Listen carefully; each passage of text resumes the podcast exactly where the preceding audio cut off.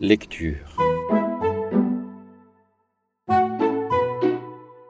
These readings are extracted from Fariba Adelkhah's book Being Modern in Iran, published by Hurst Publishers in 1999.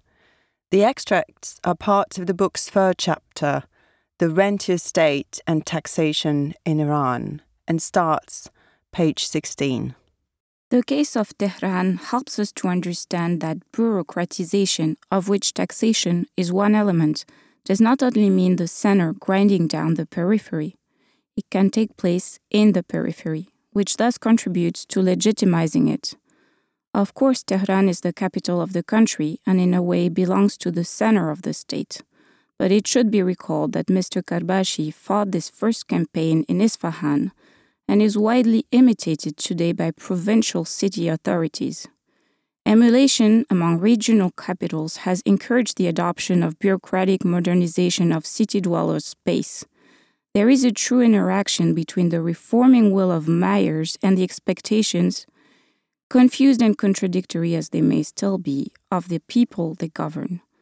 The killing of doves in Qom provides an interesting example of this.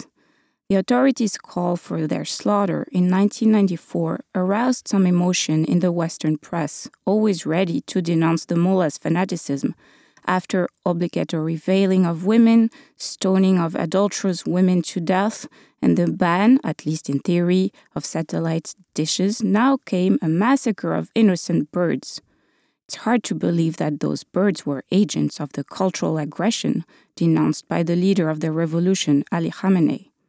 The head of the judiciary, Ayatollah Yazdi, in fact came to their defense, calling the Qom City Council's order irresponsible. So it's necessary to examine why that strange decision was taken. In Iran, one cannot talk of doves without thinking of a particular group of people the Kaftarbaz, pigeon fanciers. Those people were already under some suspicion in the Shah's time.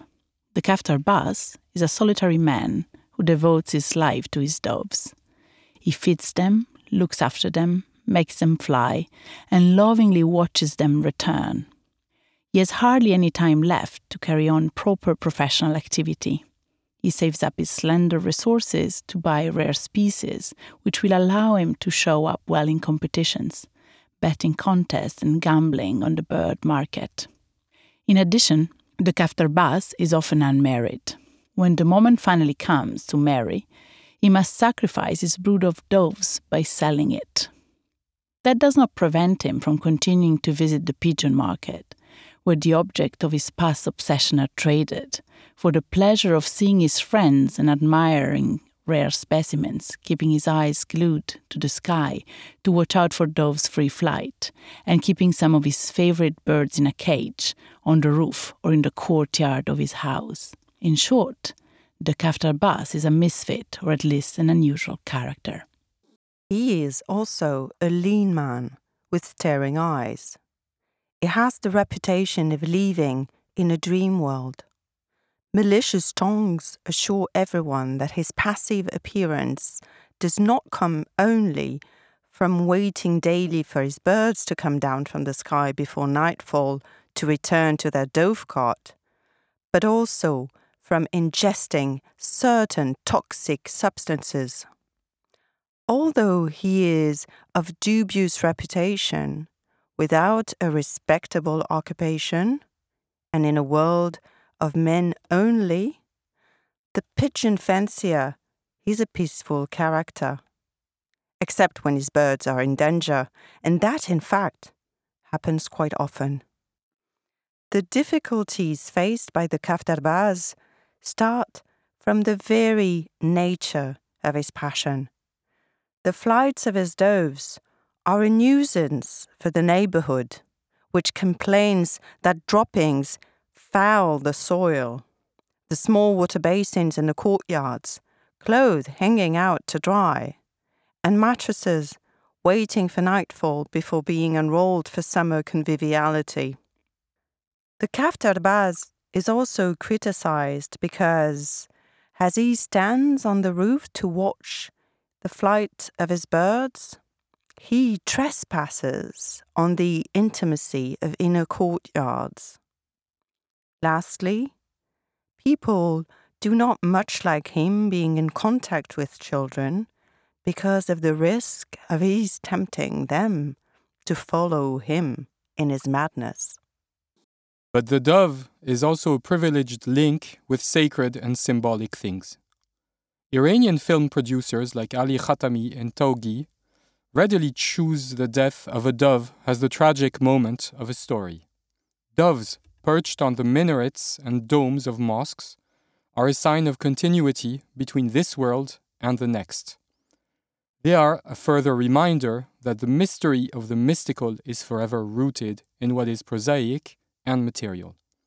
Thus, the pigeons of the Imam Reza shrine in Mashhad are forever fed by the offerings of pilgrims. Those offerings are so abundant that they form a real carpet of wheat in the mosque courtyard reserved for the purpose. The guardians, servants of Imam Reza, assiduously gather up whatever is left to repackage it and put it on sale again. In its context, the extermination of the Qom doves reflects not so much bloodthirsty fanaticism on the part of mullahs for whom tyranny had gone to their heads, as the many aspects of a program of urban renewal.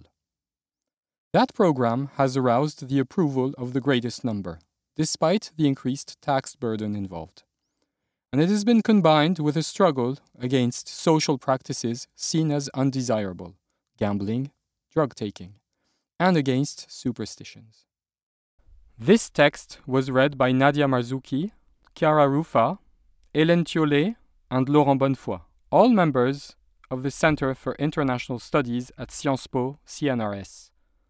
Fariba Adelkhah remains a scientific prisoner in Iran. She was arrested in June 2019 in Tehran.